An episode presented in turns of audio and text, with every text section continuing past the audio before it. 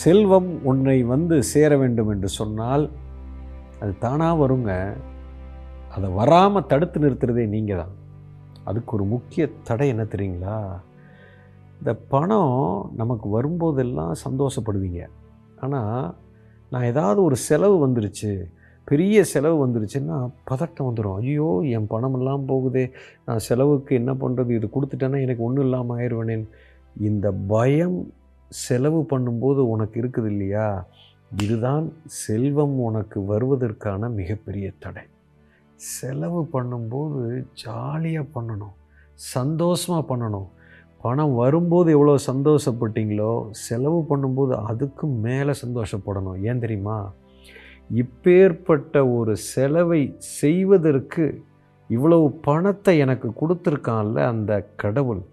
அதை விட ஒரு பெரிய விஷயம் உலகத்தில் இருக்க முடியாது. உனக்கு மிகப்பெரிய நன்றி ஐயா. அப்படின்னு எவன் ஒருத்தன் பார்க்குறானோ இவனுக்கு கடவுள் அள்ளி அள்ளி கொடுப்பார். பிரபஞ்சம் அப்படி தூக்கி கொடுக்கும். யூ அண்டர்ஸ்டாண்ட் இது ஒரு முக்கியமான ஒரு சூத்திரம். உங்களுடைய பார்வை செலவு செய்யும் போது இருக்கக்கூடிய பார்வையை மாற்ற வேண்டும். இந்த தன்மை மாறிவிட்டால் தடை நீங்கி செல்வம் உங்களுக்கு வந்து கொட்டும். அந்த பார்வைக்கு பேர் தான் தாரணை என்று சொல்கிறோம். அதை கற்றுக்கொண்டால் செல்வம் வந்து சேரும். எஸ்